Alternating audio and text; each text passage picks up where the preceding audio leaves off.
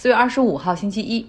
本周末就是国内的五一长假了，感觉大家好像期盼的热情不如往年哈。也许是疫情防控的不确定性，让很多人都连出家门都成为了奢望，更别提出去旅游了。抢菜、囤货、核酸、进行弹窗的申诉，成为了很多人生活的日常。不论是我们这些身在远方的人，还是那些身在其中的人，我想所有人都是五味杂陈，有各种各样的感受。一时间，你竟说不出哪种状态更好，对吧？是政策比较明朗的，干脆你就在家隔离，不能出去。比如说上海或者吉林，或者动态变化的，像北京，像北京现在可能要等着朝阳的检测结果，再视情况而定，看是不是要局部的 lock down。然后很多跨区上班的人也会担心说，这一出去上班能不能回得去家？还有很多飘忽不定的地方，像我老家哈尔滨，断断续续哈九次封城，一天要进行两次核酸的日子，什么时候是个头？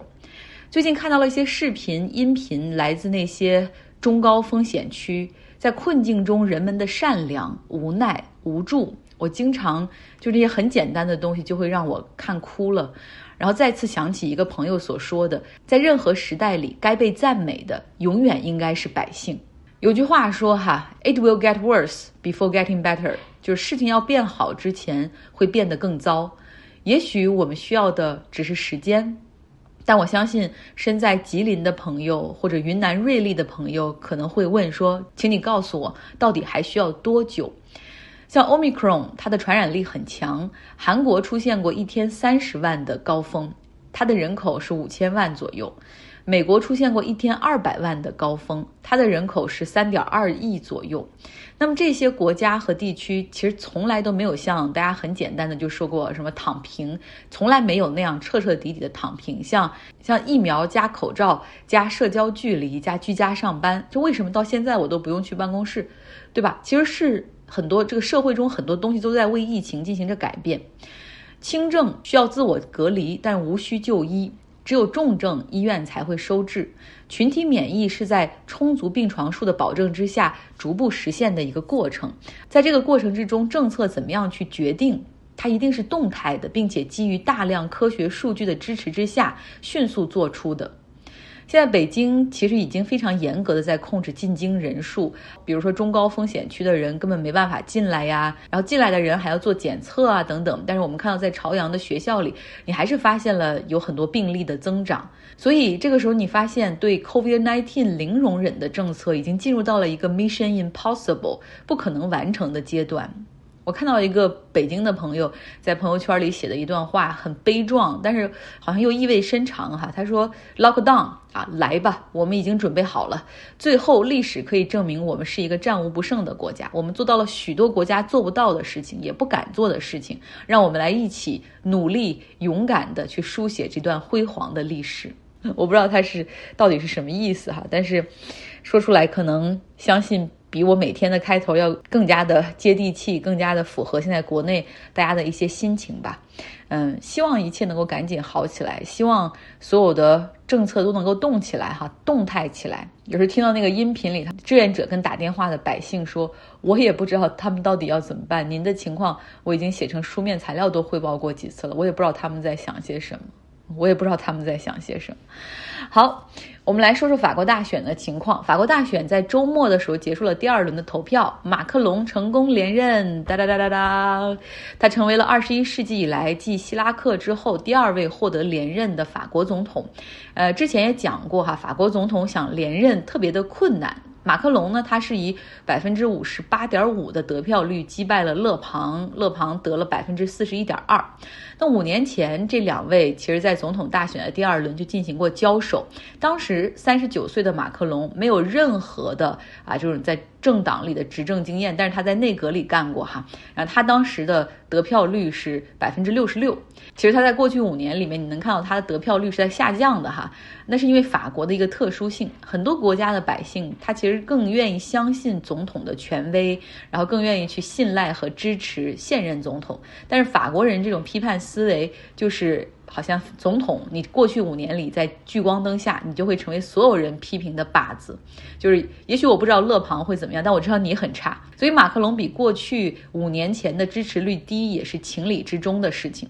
马克龙的支持者昨天晚上在埃菲尔铁塔下举行了庆祝集会，马克龙发表了获胜感言。他说：“大家会看到一个更加独立的法国和更加强大的欧盟。”同时，他也承认，在竞选的过程之中，他听到了另外一部分选民对他的意见和不满。哈，然后他也意识到这是很严重的事情，在接下来的五年会用更有效的办法去响应大家的诉求。勒庞这边，他在支持者的集会上承认败选，但是他表示说会努力的在六月份议会选举中，让他的国民阵线党派的议员赢得更多的席位，来帮助法国人民去争取他们所需要的。然后我想破折号，你需要的是一个种族歧视的法国，对吗？那勒庞所领导的国民阵线，它是一个极右翼的政党。虽然他已经修改了这个政党的 platform，比如说他从过去的那种比较激进的啊，法国如果他当了总统就要脱欧，改成现在就是说法国可以留在欧盟里面，但是要把欧盟改造成一个小政府的欧盟。然后另外呢，他还提出，如果他要是当选的话，就会让法国退出北约。假如没有俄罗斯对乌克兰的入侵的话。那么也许哈，这个勒庞第三次冲击法国总统之路会有点希望，但就在今年的二月二十四号，这个欧洲的地缘政治随着乌克兰遭到入侵、战争打响之后发生了质的改变。那勒庞的那一套，在现在的这个局面下，你就会显得特别的视野狭窄，而且有点反主流。有一些投票给马克龙的选民哈，实际上就是在三月份之后才开始摇摆向了马克龙这边。像法国媒体采访了一个三十九岁的。选民他说：“我选马克龙就是因为乌克兰危机，在这场战争之下，我看透了勒庞，他根本不懂我们法国，他扭曲了这个国家的价值观，而且他会扭曲我们发展的进程。而他强调说，勒庞就是那种试图分离民意的。然后他说什么提出让百姓有更多公投的权利，比如说决定哪些些难民可以接纳，哪些移民应该被赶走。那背后就是极右翼的议题，对吧？会煽动法国国内那种反穆斯林的浪潮。他。”要彻底分裂，并且毁掉这个法国。那还有一个六十三岁的选民也说：“哈，他说，说实话，我对马克龙的第一届任期并不满意，但是我选他是为了我的孩子，为了我的孙子孙女儿可以有一个更好的未来。”所以可以说到最后的这个时刻，哈，法国总统第二轮选举的时候，法国人的理性选择没有给这个世界再添乱。我们再来讲讲法国的政体，哈，它是一个半总统制、半议会制的国家。总统作为国家元首，他有非常大的权力，他是由百姓选举直接产生的。然后议会呢，是可以有效的去跟总统进行一个制衡。议会它也是按照选区来选出，但是通常法国议会选举的投票率就比总统的投票率就要低很多哈，而它通常呢又发生在总统选举之后，所以就会导致大家可能都没什么热情了。过去几个月可能太政治了哈，然后希望能够回归一点日常生活，所以投票率通常会比较低。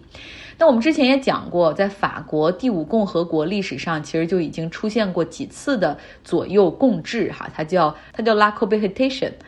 那总统所在的政党在议会中实际上是输掉了多数席位，那这样的情况下，这个总统就会很难受。基本上在对内的政策，那你都要是通过议会投票才能够通过的，那权力基本上就会被议会所架空，啊，他所倡导的法案很难通过议会投票，所以这个时候这个法国总统就相当于是只能够主外哈，对于外交和军事上的事儿说了算，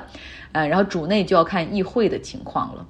说实话。俄罗斯也是这样的半总统半议会制，但是因为普京和他领导的那个什么。统一俄罗斯党就太强势了哈，基本把那种意见者全部都干掉了。然后这个议会啊、杜马什么的，其实也没什么太多存在感，相当于是凭借着这种强人政治创造了一个总统制哈。回到法国这边，接下来的议会选举六月份对于马克龙来说至关重要。五年前很有意思哈，当时三十九岁的马克龙不仅赢得了自己的总统选举，他还组建了这个共和国前进党。仅有一年历史的情况下，就在选议会选举中大获成功，成为了议会第一大党。他这个党派不是一个定位为中间党派嘛，所以他这个党派就吸纳了很多的左派和右派哈，主要就是为了一个 progressive，就实现一个进步的这种感觉。有一半他党内的议员是来自民间，没有任何政治经验的哈，然后结果百姓的支持率也很高。不知道今年六月份这个共和国前进党能不能够续写他们的胜利？如果能够续写的话呢，可以让马克龙再有五年比较稳固的权利。看到马克龙这个新闻的时候，我又学会到了一个英文短语哈，叫 crow's feet，就是马克龙不再年轻了，他不仅有了 gray hair 啊白头发，还有了 crow's feet，乌鸦的脚。然后我当时还想什么？难道他是外八字就累的成了外八字了吗？后来一查不是哈，它实际上其实这个乌鸦的脚是形容眼角的皱纹，就我们想我们用鱼尾来形容眼角的皱纹，而这个英语里面他们用乌鸦的脚来形容眼角的皱纹 Cross feet。刚刚过去的周末是俄历的复活节，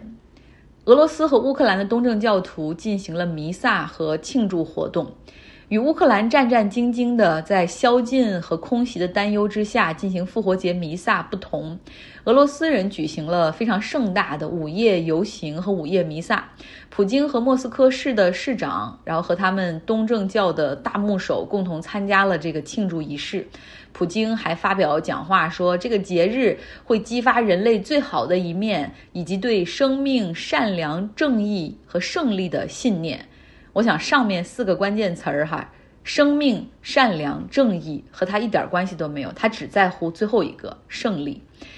那莫斯科红场目前正在装修，并且为庆祝二战胜利多少多少周年的纪念日举行阅兵仪式。有人会说了，说你看现在俄罗斯的百姓已经没有人去反战了哈，大家都已经整齐划一的很支持这场战争了。对。第一个原因是有严格的法律啊，就是这个他们已经立了法了嘛。如果你要是反对战争啊，然后批评政府，那你就是 traitor，背叛了这个国家，不仅会面临高额的罚款，而且还有可能入狱。现在他们的处理速度。这个非常的快，像我之前看到一个新闻说，莫斯科的一个大学老师在课堂上给学生们讲这场战争的情况以及利和弊，哈，呼吁和平与理性，结果被人录下来就报告了警察。当天下午，这个老师就被带走了，很快就走了法庭的程序，还好哈，只对他进行了四百美元的罚款，但这四百美元的罚款也相当于是莫斯科人平均一个月的这种月收入了。啊，所以还是蛮高的，很多人就不敢或者没有办法再发生了。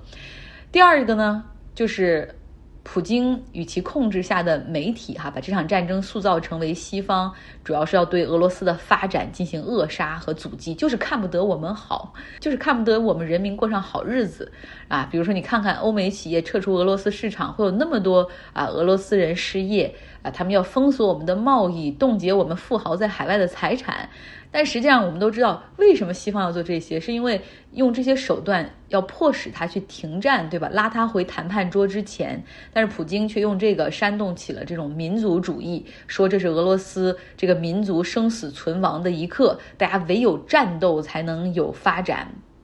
那在乌克兰这一边呢？基辅大教堂外等待进行弥撒的乌克兰人说。我们现在再看到普京的时候，我看到的已经不是一个人了，而是一坨死肉。他就是魔鬼，就是杀人凶手，毫无人性可言。此前，乌克兰方面呼吁俄罗斯在复活节周末进行三天的停火，对吧？大家都是同一个宗教的，复活节多么重要，你也知道，让教徒们可以安心的庆祝和祈祷，不好吗？但是遭到了普京的拒绝。在周六的时候，一架俄罗斯的轰炸机发射的巡航导弹炸了乌克兰南部港口城市奥德赛，有八名平民遇难，其中遇难的有一个三个月大的婴儿，以及他的母亲和他的祖母。然后这个导弹袭击的时候，他的父亲刚好出去采购复活节的食品和蛋糕了，他幸免遇难。但是回来之后看到家里被炸，以三个至亲哈被炸死，他现在活在悲痛中哈，说自己是生不如死。好了，今天的节目就是这样，希望你有一个愉快的周一。